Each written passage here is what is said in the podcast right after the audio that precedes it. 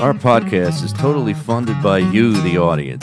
If you'd like to help us with the podcast, just go to our Patreon page and subscribe. Patreon.com forward slash pretender to contender. You get all the episodes in video format, HD video format, and you'll also get a lot more stuff when you subscribe. Go check it out. Patreon.com forward slash pretender to contender. Quiet, please. please be quiet. Quiet, please. I think in order to be happy, you know, you gotta lie to yourself a little bit. Like, I tell myself I look like sexy George Costanza. but I know I really look like prison Larry David.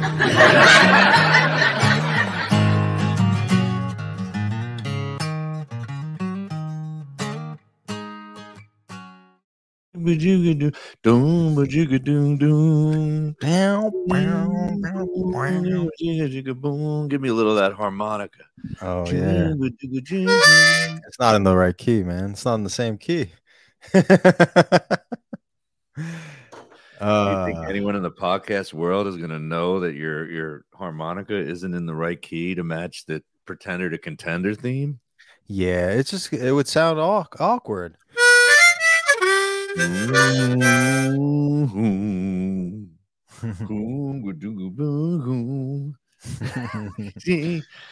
Joe- Joe, you still playing with the band?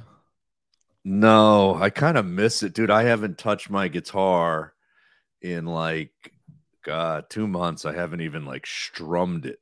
I Mhm. dropped out of that band because, well, I was in it longer than anybody else. Everybody else dropped out of the band, and then there was nobody left. So I just kind of had to. I had to stop And when there was no one left. Uh, they wanted me to still be in it. She was ready to give me a free pass. The woman who ran the um, School of Rock over there, she was going to give me a free pass because you know they do these shows every three months in front of you know it's mostly kids' parents and you know but there's like there's like three adult bands in it Mhm. and uh everybody dropped out because it was just they couldn't afford it. It was like no dads out there could could could make sense of why you were spending like three hundred dollars a month to be in this band. yeah. I mean, I guess you guys could just meet up outside of the school. Well, that was the plan, but even uh, you know the one guy that I made friends with here in New Rochelle went and bought a electronic drum set because he wanted to you know save space in his house, and uh, and then his job got really busy. We were supposed to go jam at his house once a week, or hi- him to you know bring his drums at my house. Um, I gotta I gotta say right at the top, I'm like I'm like I'm buzzed right now. Uh, I had a couple of drinks and and I have like a, a strong drink right here. It doesn't look like a strong drink, but it's like a, a lot of tequila Holy with just a, a little a little bit of uh margarita mix and then a hair of pomegranate juice. Oh, fancy. Uh, yeah, it's a little fancy, but um, it's my last subject for this week's podcast. But I guess I could start with it with which is my wife's out of town with my daughter. My daughter has spring break this week, and my son doesn't because he goes to a private school, and uh, th- they flew to St. Louis today. wow. So they're so they're away. Why St. uh, Louis? She's there for, on work. No, my wife, believe it or not, um, my wife's mom is from St. Louis, so she went with them, and uh, my wife has family in St. Louis because that's where you know her mom grew up, and my my daughter loves you know my daughter freaks out if my wife ever goes away without her, Mhm. loses her mind. But this is a trip that uh, this is the second time I think she's brought my daughter to St. Louis, and they love it. My uh, my mother-in-law grew up like really crazy wealthy in in this really rich area of St. Louis. And uh like I've seen the house that they grew up in and it was like fucking crazy huge. Hmm. Her m- my wife's um, mom. This is hard to talk when you when you had a few drinks.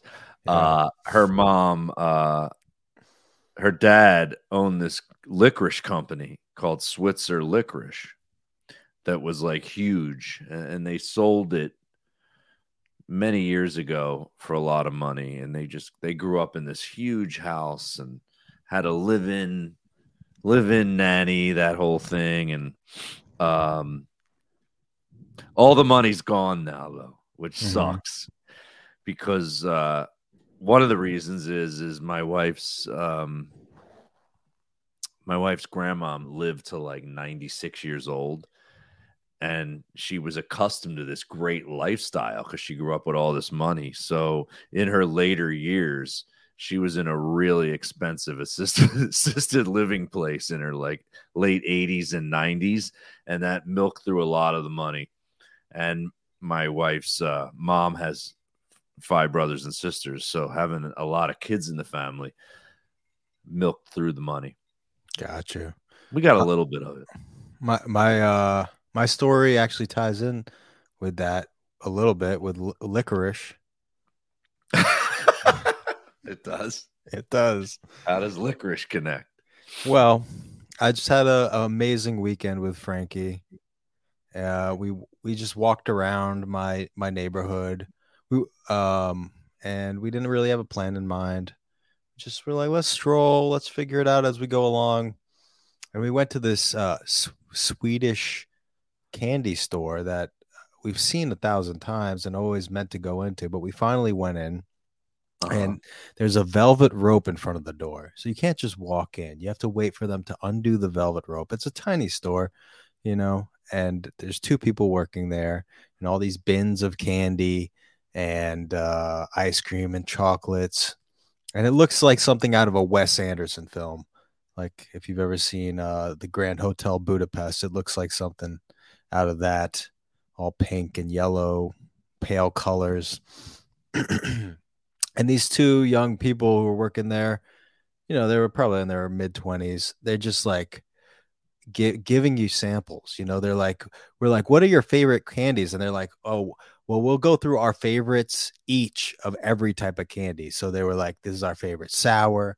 This is our favorite licorice. Which one of ours do you like better? This is our favorite chocolate. This is a, you know, it was, we basically ate 10 candies each before we actually bought anything, which was too much, but it was, it was still very fun.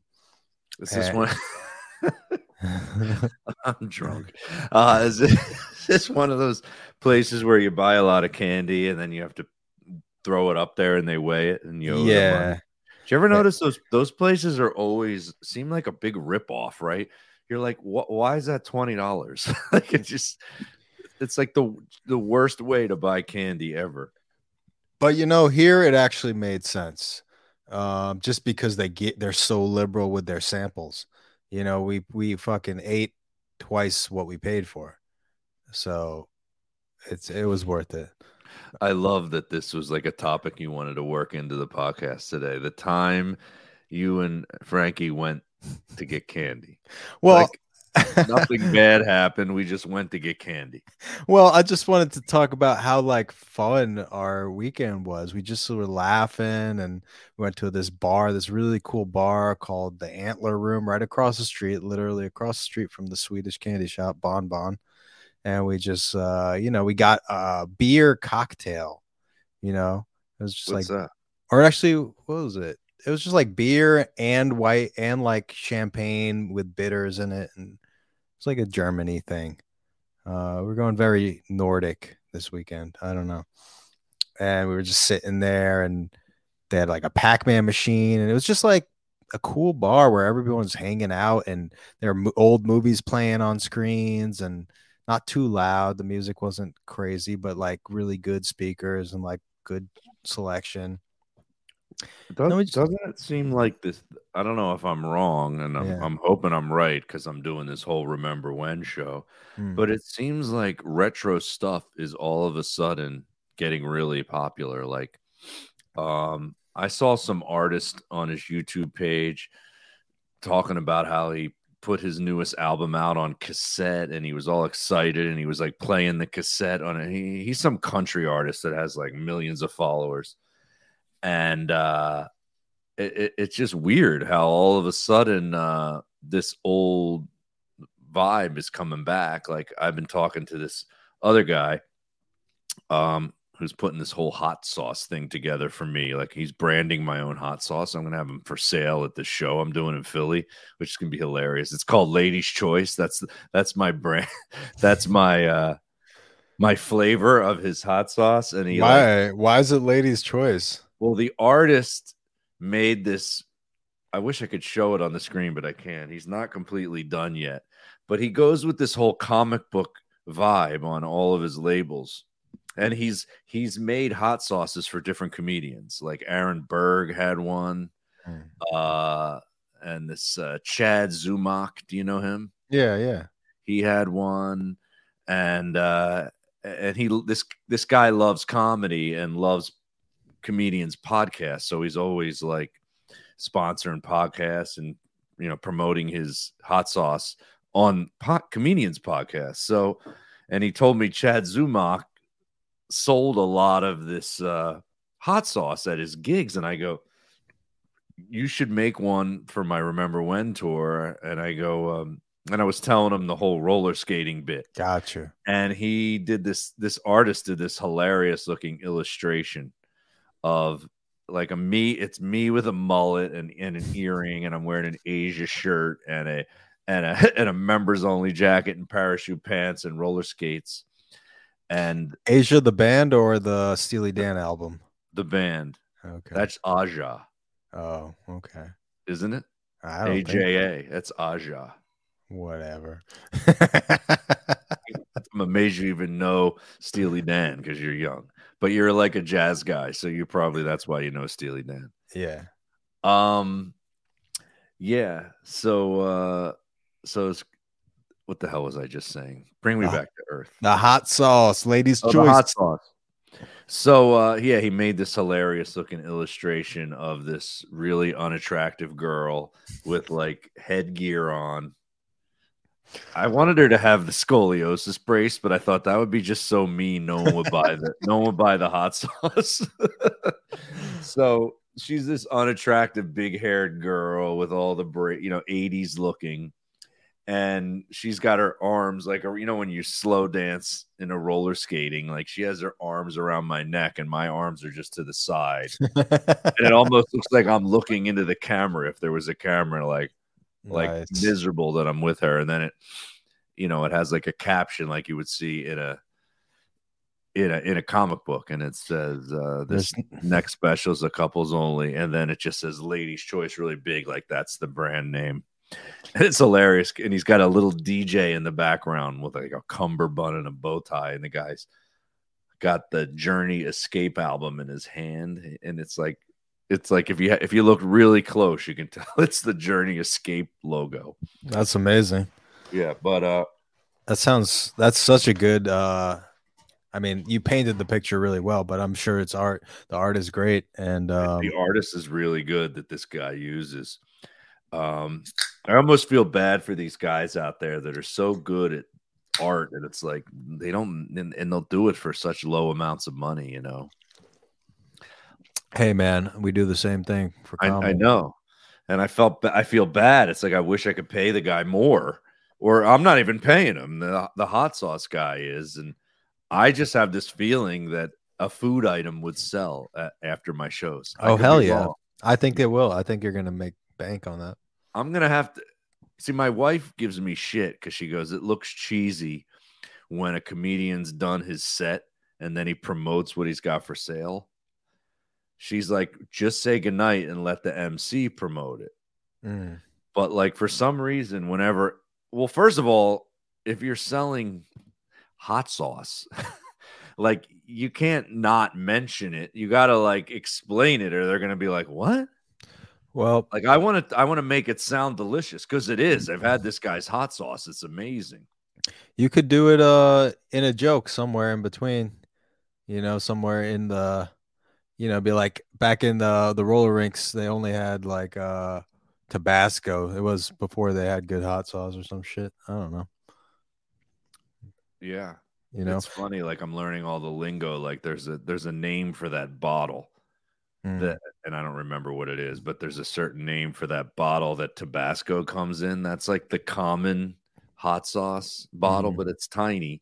This guy makes big bottles. They almost look like uh like what like uh Paulie and Rocky drinks his whiskey out of like those guys that put the whiskey in the paper bag and swig it. I don't know what that is called. Is that called a leader? I don't. I don't know. Who knows? Paulie. Paulie. Who's Paulie? Paulie's the the alcoholic brother-in-law, Adrian's brother in the in the Rocky movies. Like, you know, I'm just saying a typical drunk that walks around with the with the bottle of whiskey in the paper bag. Yeah. They don't want to. They don't have a big bottle. They have that small, like, if I could guess, Oh. it's about an eight inch bottle. I don't know Quart- what size that Quart is. or a pint or whatever. A pint, maybe. Yeah, you're probably right. A pint, Yeah. probably like a twelve dollar bottle of uh of, I know those- whiskey. I know those like rectangular. They almost look like a hard candy. Yeah, yeah. Half pint. Huck Karinsky says half pint. Gotcha. I feel like only Huck is watching our and listening to our podcast right now. And it's not Huck, it's Kier. Kier, when you gonna when you gonna why why is your YouTube your son's name? this guy's the greatest dad ever. He's like promotes his son like crazy. His son's really into BMX bikes. Cool.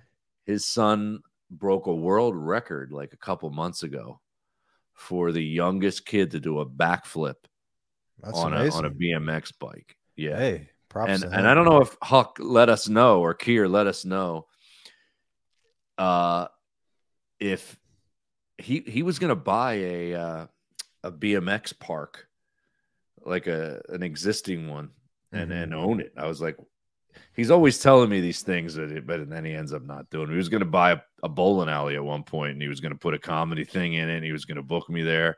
Whatever happened with that, Kier? What happened with the bowling alley? Joe, whatever happened to your comedy club? You were gonna own a comedy club. too. That's true. whatever happened? I told you I have a new version of that, Oh, which what is is? instead of opening a comedy club where I have to book other comedians, like that didn't really interest me. uh, You know, I didn't really, I don't really view myself as some genius businessman. I think I would go under fast if I opened a comedy club, yeah. but I would like to get a residency for this Remember When show in Atlantic City and get a venue to let me use it in one of the casinos. And uh, so then I would like it would be like you owned your own comedy club, but you're the only one who does shows there. Like That- that interests me. And, That's and I a was great idea. yeah, I was trying to get like um I wanted to get some backers and you know because it takes a little bit of money, but I could try it for a month to see if it would work because that's where my fan base is that Philly, South Jersey area. So I Mhm. thought Philly, South Jersey people all go to Atlantic City. And then you got the tourists on top of it. Why not just do it in Philly or something? for I was I, I thought of that too, but then I thought then you'll run out of people. Mm, that's true. If you did it in a it's like if you're in Atlantic City or Vegas, that's Yeah. like doing it on a cruise ship. It's like new people every week. Makes sense. The only negative is they're those very touristy people. I mean, if you've ever seen I don't love doing shows for people that are in casinos. yeah. It's usually that I, that I don't. element. I mean, I've I know I've told you this a billion times, but like I think you'd kill it on the fringe circuit. I think they'd love you in Edinburgh.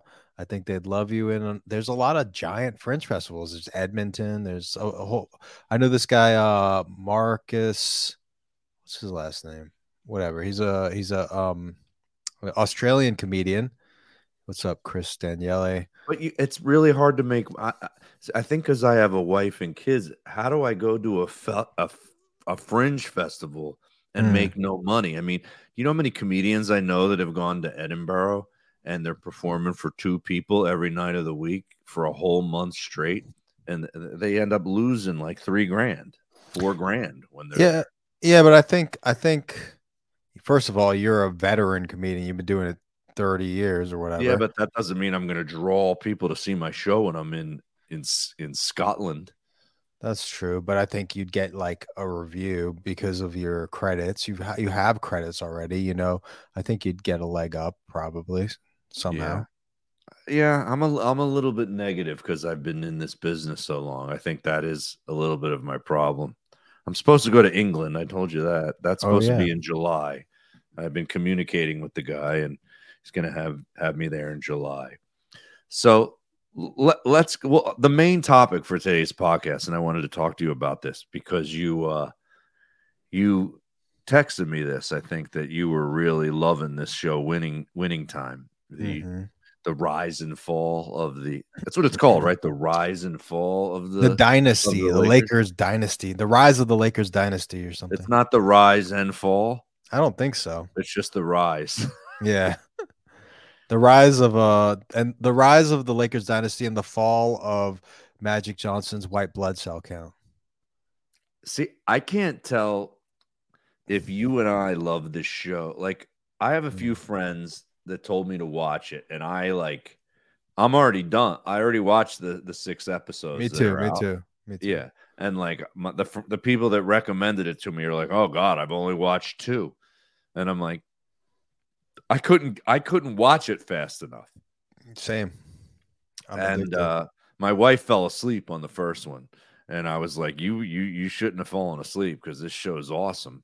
Yeah. My wife likes sports, and and like what you said, the show's so good that you don't even like need to be a sports fan. Like it just it's so well put together, right? I do I do think it probably if you're not a sports fan, it trends towards dudes because you know there's a lot of hot ladies in there.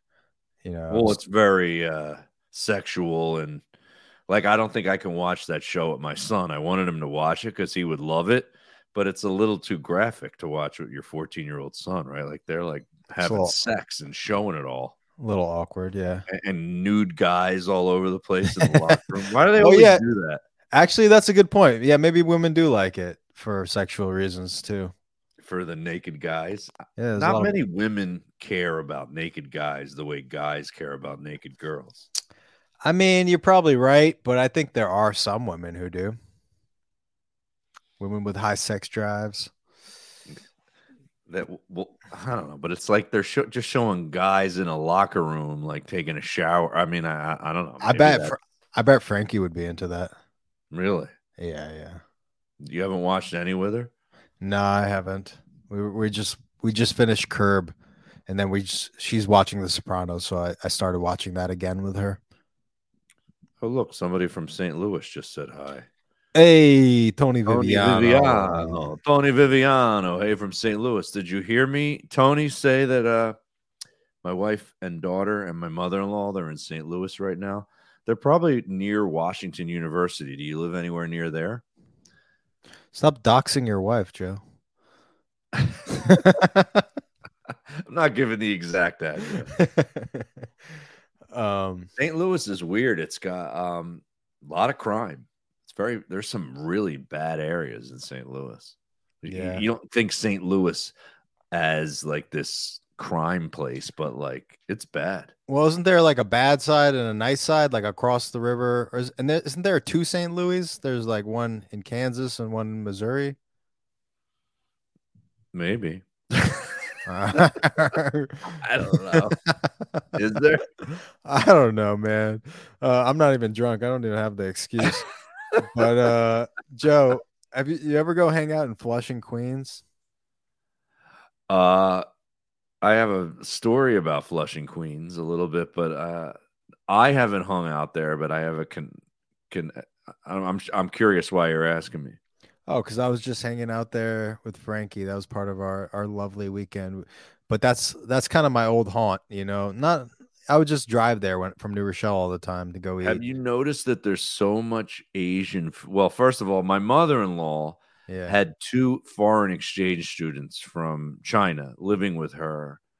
They were going to uh, Iona Prep High School, and uh, you know you get money to put these kids up. And she had two Asian kids living with her for two years, and they would go to Flushing every weekend because that's where you get the very authentic Asian food hmm and I used to say when you get off the train in Flushing, it literally sm- smells like soy sauce. Like I go, what do they have? Dipping stations out on the sidewalk? That's what I said. It's it's such a strong smell. Have you know? Did you guys notice that? Did you have Asian food when you were there? Yeah, we went to the the Grand Flushing Mall. They have this giant food court where they get like Malaysian, Korean, uh, Chinese, Thai, everything. And there's like 20 different restaurants, and they're all like high quality food, but it's in a food court style. And you and your your fiance just went to took a subway ride to Flushing Yeah, just for the food. pretty You're like, much. Let's go to Flushing. We're thinking about going to the Louis Armstrong Museum, but we couldn't Where's get that? That's right in Flushing. It's right there. It is. Yeah, it's his old house. They turned it into a museum. Oh, I didn't even know he was from there. He was also addicted to laxatives. I thought I think you should know that. He was addicted. To, Wow, really? Like one of those. Like instead of uh, being anorexic or bulimic, he would just like sh- sh- try to shit all his weight out. I guess so. He was actually the spokesperson for this laxative company called Swiss Miss, which I know is the the ch- hot chocolate company, but I don't think they're related. They might be. I, I can't name one other song except uh, there. Uh, what's that one song? what a wonderful world. yeah, that's all I can think of by Louis Armstrong. Is there another? Oh wait, what's another one? uh Valse Hot. Uh I mean he did a lot of things with um Ella Fitzgerald. They did a lot of duos together. Did he No. sing "Mammy"?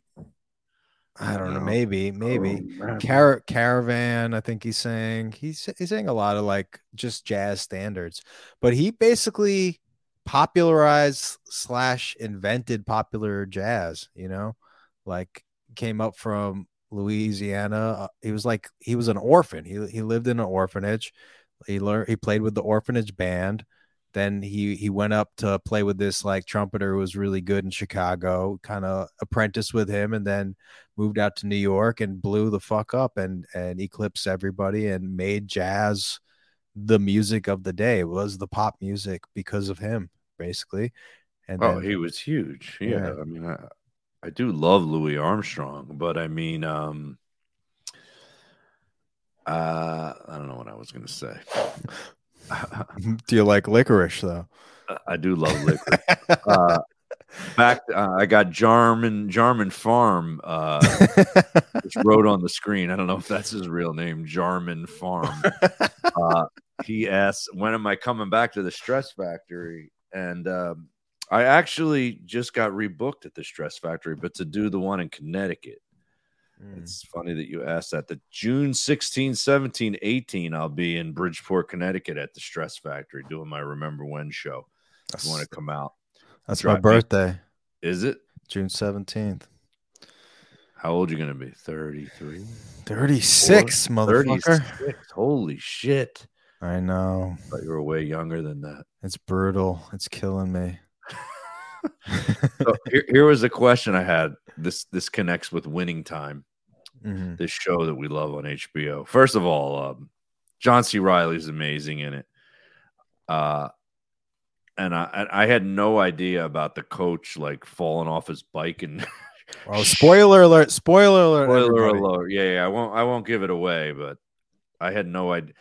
And and there's if you notice that there's these sites out there for the show, they must have known in advance that people are gonna be so into the show that they want to Google the history because you're Right. sitting there going, I don't, I didn't know this, and then you start googling it, and there's all these sites that are out there, like for people that are watching the show, giving you all the the facts behind it Yeah. with the mafia hits and and and uh, I'm I'm sure um it's it's weird watching uh John C. Reilly play like a guy. I mean, sure he's funny at times, but he's got a lot of drama to that part, and it's amazing watching John C. Reilly play something that's not funny and, and he- nail it.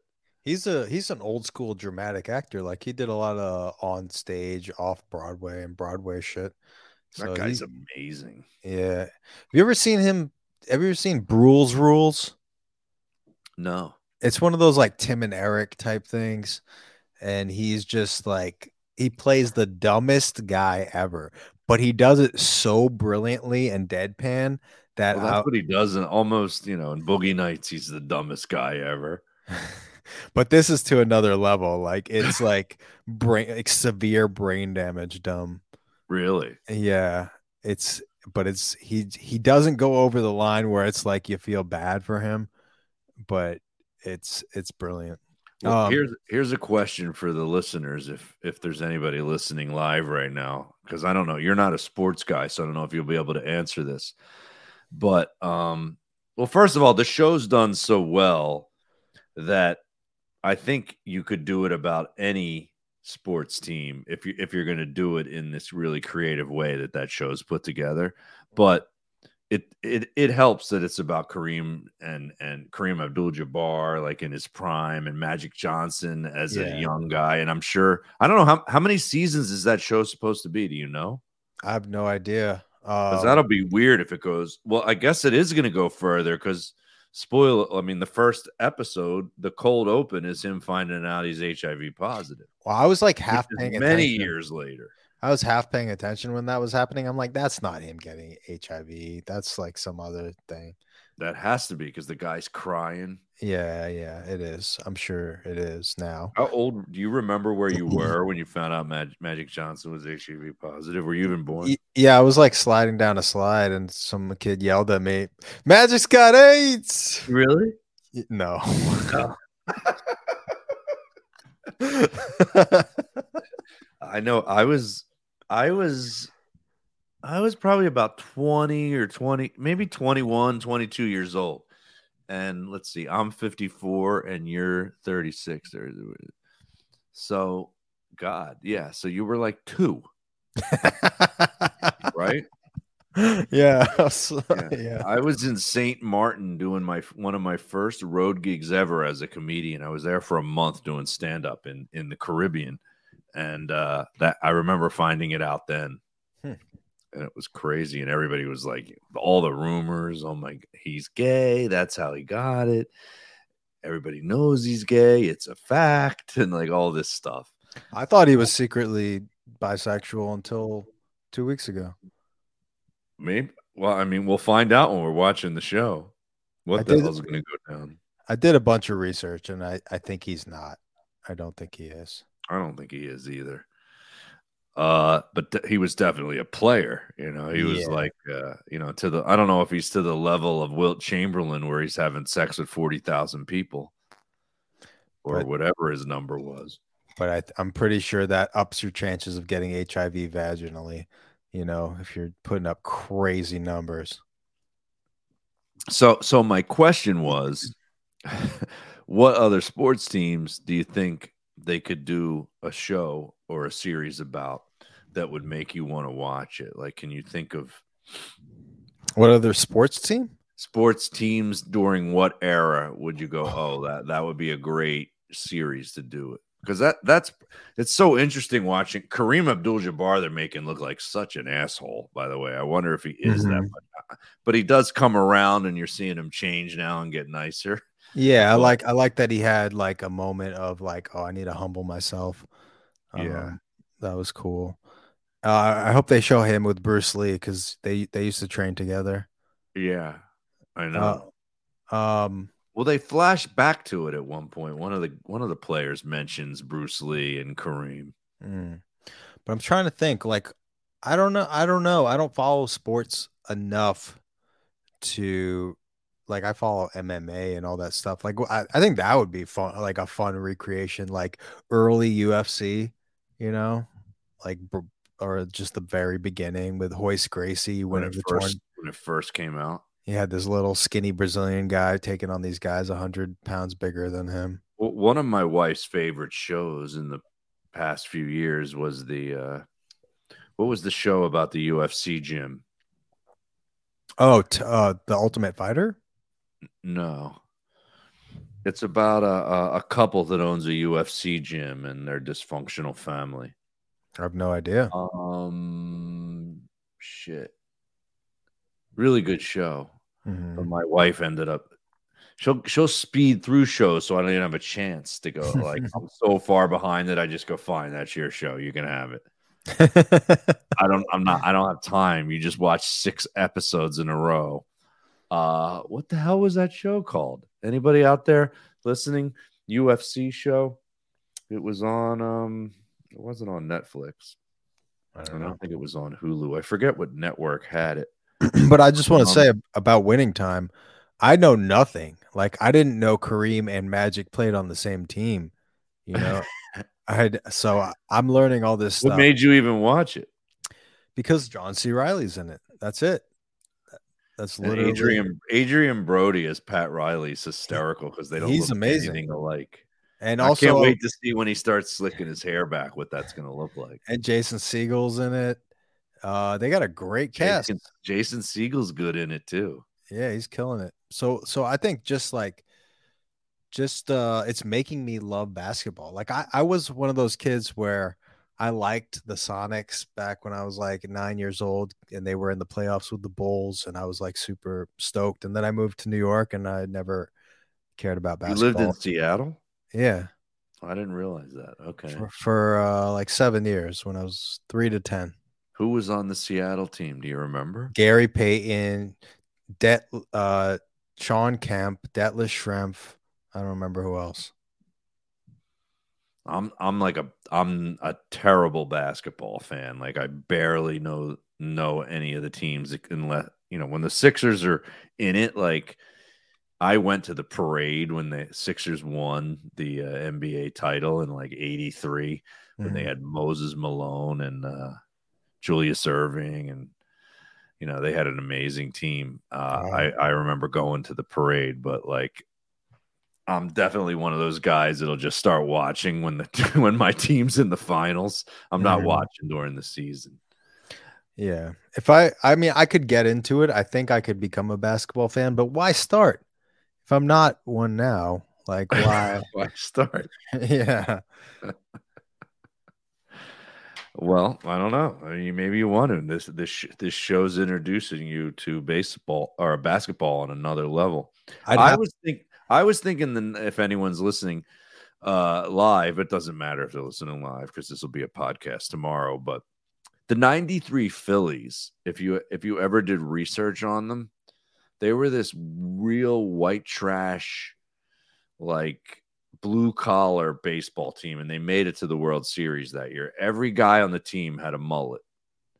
Like they were just and they all were doing like amphetamines and just partying like fucking like a few of them have died um like in the last like 10 years and you know it's because like either steroids or drug like a lot of them were on roids. Lenny dykstra was on the team. He did roids. Lots of these guys were all steroided up and i, I almost feel like there there could be a show about them because they were fucking crazy. Yeah. I mean which is a, a teaser, but I just posted a, a YouTube video of this story of when uh, this guy, Mitch Williams, who was on the 93 Phillies, he was their closing pitcher that threw the pitch that Joe Carter hit a home run to beat them in the World Series. He was like the GOAT in Philly forever. Everybody hated this guy because he threw the losing home run pitch. And then he made a comeback and became a broadcaster in Philly. And then he had this weird shit go down where he got in trouble for like throwing at kids in his when he was coaching his kids' teams and telling pitchers to throw at the batters. And then he ended up getting fired from the MLB where he was uh, a broadcaster. And then he sued them for two million dollars and won. But he'll never work in baseball again because he he sued you know Major League Baseball. So it was like he got the money, but his career's over. I was working with uh what's his name for a while? Jim Leyritz. Jim Leyritz. I, He I was, was on the Yankees. I was producing his podcast for a minute. Uh he was a interesting guy. Super don't know. Chri- super Christian, but he like got he hit some lady and killed her. Like he was drunk, she was drunk too Oh, though. shit, that's right. That's right. She was drunk too. Two Uh, drunk drivers hit each other. Yeah. That's, why- hilarious. That's why he got away with it. But who knows? Like she might have been buzzed, you know. I don't know if she was he was probably shit faced. Yeah, Who see, I- knows? when I drink, I just I'm here in my office. I'm not getting in a car. I'm not driving anywhere. Yeah. Um, it is a nice feeling. I, I haven't since Corona, COVID. Like my wife and I have been in the same house like every day for like a few years now. Like her not being here right now, it's weird. Mm. But it's it's it's weird how you you don't realize it till you have it. It's kind of nice to have like like some separation, you know, just downtime. Like my son's 14, he can kind of take care of himself. So it's kind of like, you know, not complete. I have to take him to school at seven o'clock in the morning, and then I have to pick him up from sc- from school at, you know, three o'clock in the afternoon. So it's not like I can completely like go party every night. I got to get up at seven o'clock the, or six forty five a.m. and drive him to school. Yeah, but you get to recharge. You get to have some solitude. You get some Yeah. quiet. You get some alone time. You I hadn't I hadn't had a day in in two years where I just sit at my computer and and do my work without my wife texting me going, "Hey, come and grab the dog." She's Mhm. always like, "Grab the dog. He's making noise." Like, I I, I don't know if I, I I bet some parents out there could relate to this. A few different times today, I swore I could hear my daughter. she wasn't even here, going, "Daddy, look." because it's like there's a lot of that when you're a dad. Daddy, look, you know, just a lot of like. I mean, I love giving her attention, but there is a lot of daddy look yeah. in my day. Uh, I I really fantasize about having a house one day that has thick doors that do not let any sound come through, and thick walls, and you just can't hear jack shit. Yeah, we do have. Uh, I do like having this old house that I live in, and all the plaster walls. They're thick, so it, you, you can have silence, but no, that you can hear. You got to get some really amazing doors to block out the sound. They Those go flush. a lot. You got to make them flush. Flush. There's no fucking gap in between. By the way, dude, did you think of me in winning time in the scene when he spazzes out because the bar won't close flush? um, I was like, oh my God, that's me. Yeah, I I didn't think of you consciously, but I think I I was I was like this feels familiar somehow. I didn't He I couldn't loses his fucking mind. Ah! Holy shit. I love that he never has his shirt buttoned up. It's always down to the like last button. I'm like, I love that there were guys that that's how they wore their shirts back then. I, I wear my shirt like that now. If I have a button down, I do. You unbutton it all the way to your belly button. Not quite that far, but like Do you really? four. Yeah. It's it's a it's an Israeli thing. So I Is have a lot a lot of like my family does that. That's hilarious. So, uh, what else? Well, I I had this on the subject because I my brother loves to text me bad news. He texted me something today that said there's an indoor mask mandate again No, where? In in Philadelphia where I'm about to go have to do a gig. I'm like, is that gonna fuck me again? The Omicron BA dot two. That's what it's called. God damn it. Yeah. Uh, is that? Did you know about this? I thought we were done. I I thought I thought everyone stopped giving a shit. I think they basically said in the news that this is going to be forever for the rest of time. There's going to be mandates where people have to wear masks, and there's going to be COVID forever now. Crazy. Is that is that does that make sense that we're never going to go back to how we were ever? I mean, no, because eventually, aren't we all gonna get used to it? Like, aren't we gonna adapt to it and get the fucking shots? I mean, people don't die from the flu anymore. I mean, maybe it'll be 20 years from now, but Did you ever get COVID? no. Me either. Yeah. I It's feel like I'm the only. I know like six people that have it right now, but it's like they don't even have symptoms. I mean, it's, it's like, can we stop caring about something that doesn't do anything? I don't. Yeah. Yeah. I mean, it's gonna kill old people, but everything kills old people. I feel like it's not even killing old people anymore. Am I wrong? I don't. know. Uh, I haven't heard about anybody. I don't know. I don't fucking know. It's I mean, I'm I'm sure it can be really bad if you have immunocompromised thing, but then again, so can anything at that point. Yeah, it's only killing my comedy career. That's it. your your comedy career is immunocompromised.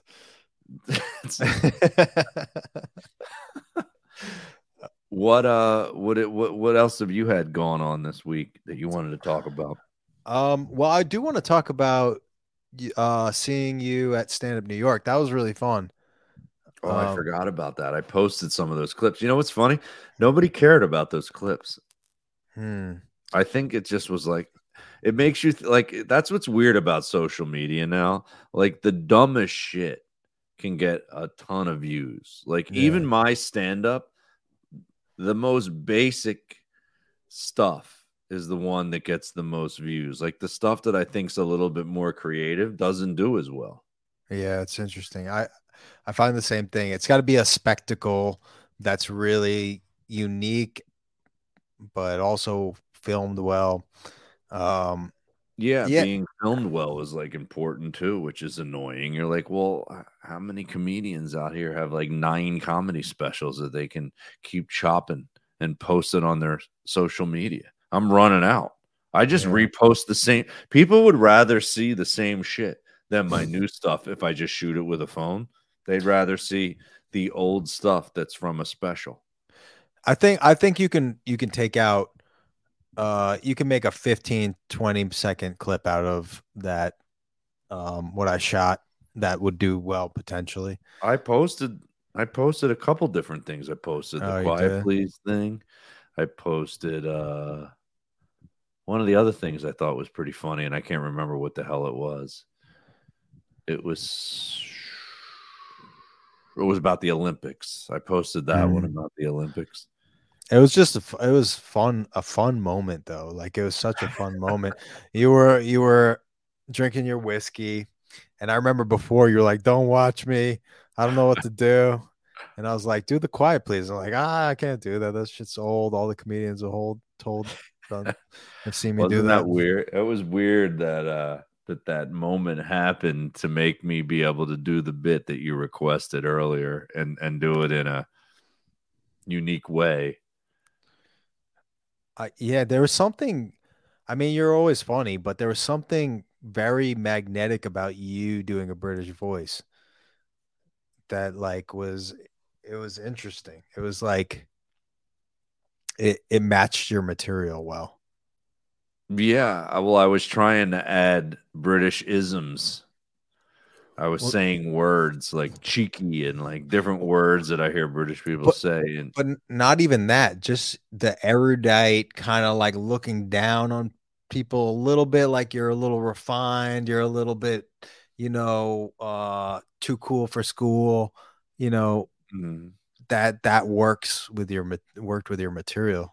yeah, it, it was weird. I'm like, should I just go up and be a British guy from now on? Because yeah, y- when you're British, well, one, I've always wondered because I am doing like this show coming up in London, where you think is being an, an American as exciting in in England as when an English person is doing comedy here in America? Is it a, is it as exciting to them? Because I remember getting pissed when all these British guys were getting talk shows, like Trevor Noah. Like that, it was to the point where it was like I didn't think they were giving them to British people because these British guys were so big and everybody loved them. So let's give them a talk show. It was like let's just let's give it to any British guy. That's what it almost seemed like. I'm like, who the hell was James Corden? Was he anybody before that? I think he did some game shows on the BBC. Did he? Yeah. it was weird, but it was like it was like America was like fixated on British to the point where you wondered if an American would if like if I, I used to think if I go live in another country, would I be really exciting to them? Yeah, I think you would. I mean, didn't Tom Rhodes, he was like a big talk show host in the Netherlands for a while, right? Yeah, yeah, he was. He was like the Johnny Carson of uh, of the Netherlands for a while.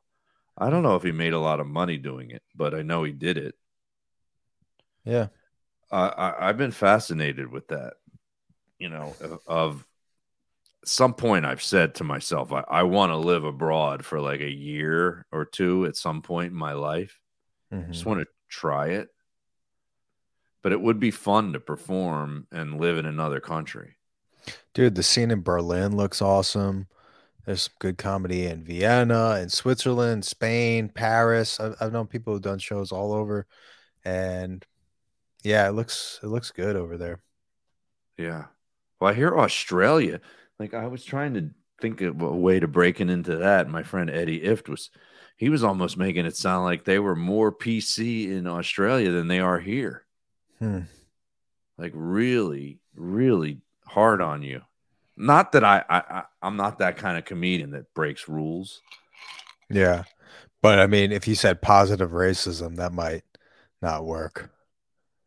Yeah, well, that's what that's the hard part when you go do these shows. It's like you thank God when I go to London, this guy that's going to book me over there, he's going to book me to do like three or four practice shows Yeah, before we do the big show that he wants to produce because it takes a while to go oh they don't like this. Oh this pisses them off. Oh this they do like. Like it's like really hard to know.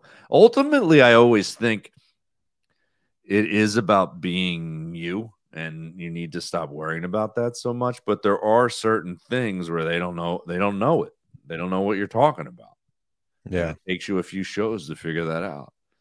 But what I even said, I even said to the guy booking me, it was funny when I was a younger comedian. I went over there and I just bombed. You never realize till you got older that you're allowed to, you do a joke that doesn't work in another country.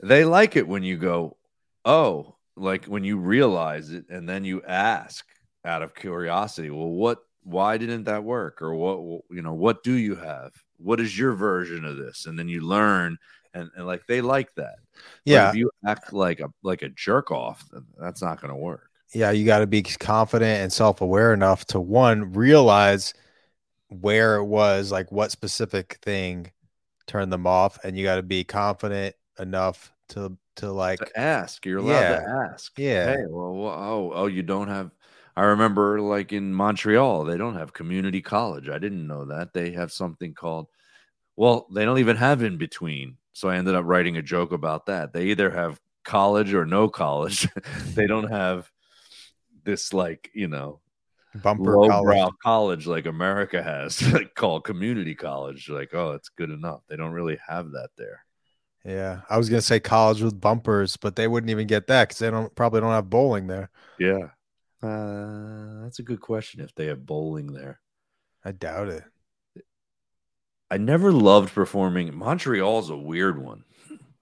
And I used to hate that the comedy festival that was like the most important comedy festival in your whole career is in this city where your jokes have to be altered and you're Mhm. like and you don't have time to figure it out.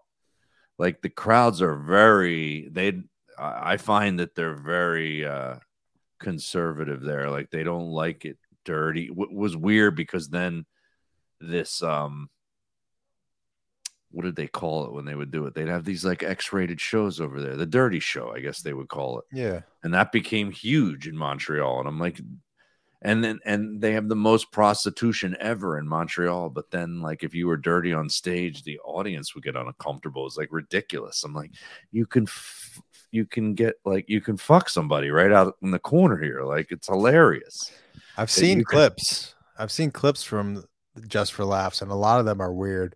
The audience is weird, and a lot of them. They're weird. I've had weird ones when yeah, when they tape it for television. Those crowds are sometimes they're like 90 years old. I remember thinking I was gonna I remember once Howie Mandel was the host in Montreal when I did one of these galas, got my name completely wrong, and then he had to reset and reintroduce me again. Nothing worse than that. because Jesus. I didn't. He had to reintroduce me again, and then like nobody clapped, and there were people walking around looking for their seats, but you're supposedly doing. It's like you're doing Letterman or the Tonight Show. Like they didn't want you to break. Had it, and then you got people looking for their like right in the front row. I'm like, this Yeah. fucking, this is ridiculous. Yeah. I remember that. Just uh yeah. A lot of curveballs in comedy. Oh yeah. The thing that gets me the most is when someone says you're going next and then or you're going yeah, you're going next and then they bump you, but they don't tell you they bumped you. So I I'm getting my adrenaline up And then you're not next. and then I fucking lose it and I can't get excited again. You're next, but you're not. Yeah, that kills me. That kills me when I'm like ready for them to call my name and then they call someone else's name. Oh man. Well, we're we're coming towards the end here, Andrew. Is there anything else that you wanted to uh anything else in the world Um, of Andrew Steiner?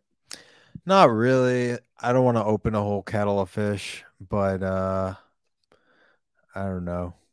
We we could talk about uh the whole ethically non-monogamous shit and bisexual shit, but I I don't want to open a whole can of fish at the end of the episode You love the why didn't you bring that up at the beginning? because it's hard to talk about. I don't want to talk about it. Oh, Eh. so why'd you just bring it up? I mean, I do want to talk about it, but I don't. uh It's it's a it's a vulnerable vulnerable thing. You know, it's not easy to talk about. You want it you wanted you need advice in on the situation? I don't necessarily need advice. I just like uh it's nice to to be vulnerable about something that I'm not talking to a lot of people about um but I'm not ashamed of. Um, Okay. I don't know, man. Ano- Another time. Some other time. You always do that. You always do that. We've had so many podcasts where you bring up some huge subject in the last minute. You always do that. Speaking of Magic Johnson, I started taking the anti-AIDS medicine. I didn't fuck any guys, but I have some anti-AIDS medicine. I'm taking that shit. That's amazing that he's like still HIV positive, and I, I I don't know how many meds he's on to keep himself healthy. uh, probably a lot. But But no, guy who's playing him is so good too. By the way, oh, he's great. No, but don't they? They got rid of it, like in people, like it's gone from people's body. Who Really? had? Yeah, yeah, yeah. They've like, they're maybe sometimes they still take the medicine just in case, but they can't detect it at all. you, you don't think AIDS? You don't think uh, Magic takes medicine anymore? He might take medicine, but I bet it's undetectable in his body. It's not that AZT. Doesn't that doesn't exist anymore? I don't know what the fuck that is. Wasn't that the big AIDS medication that people were afraid to take it because they thought you would get you would it, you would kill you if you took AZT? I don't know. Didn't you see that movie with uh, Matthew McConaughey where he plays the guy with AIDS? The Dallas Buyers Club. Yeah, you didn't see that? No. Yeah, they don't want to take AZT because they're afraid it's going to kill you. But then it was what they were Mm. telling everybody to take that was HIV positive.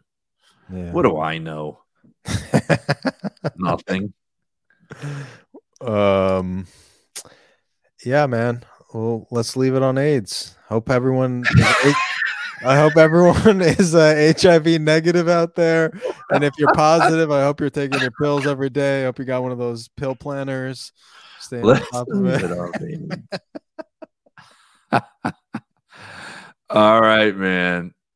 Well, this was a this was a fun podcast, man. I, I probably will. Ne- I should never drink again on a podcast. I feel like my eyes are like slits. maybe start drinking start drinking with the podcast starting Yeah, yeah, that's probably what I should have did. I had a few drinks before we started. Hey, my It's wife's right. out of town. I had to, yeah.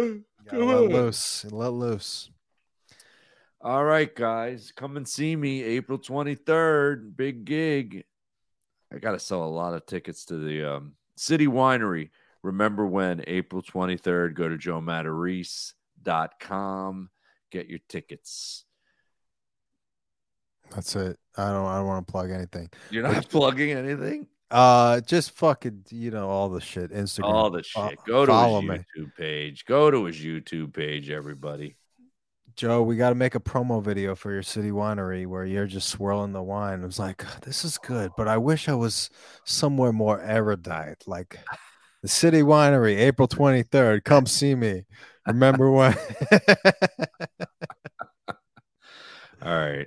I'm doing a hard out right to our uh, our beginning theme is our ending theme. Thanks, guys. See you. Have a great week. See you next Monday at 8:30. Later. Oh, support us on Patreon. The whole podcast has been scrolling at the bottom. Patreon.com forward slash pretender to contender. There you go.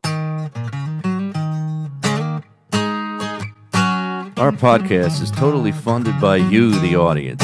If you'd like to help us with the podcast, just go to our Patreon page and subscribe. Patreon.com forward slash pretender to contender. We get all the episodes in video format, HD video format, and you'll also get a lot more stuff when you subscribe. Go check it out. Patreon.com forward slash pretender to contender. Quiet, please. Please be quiet.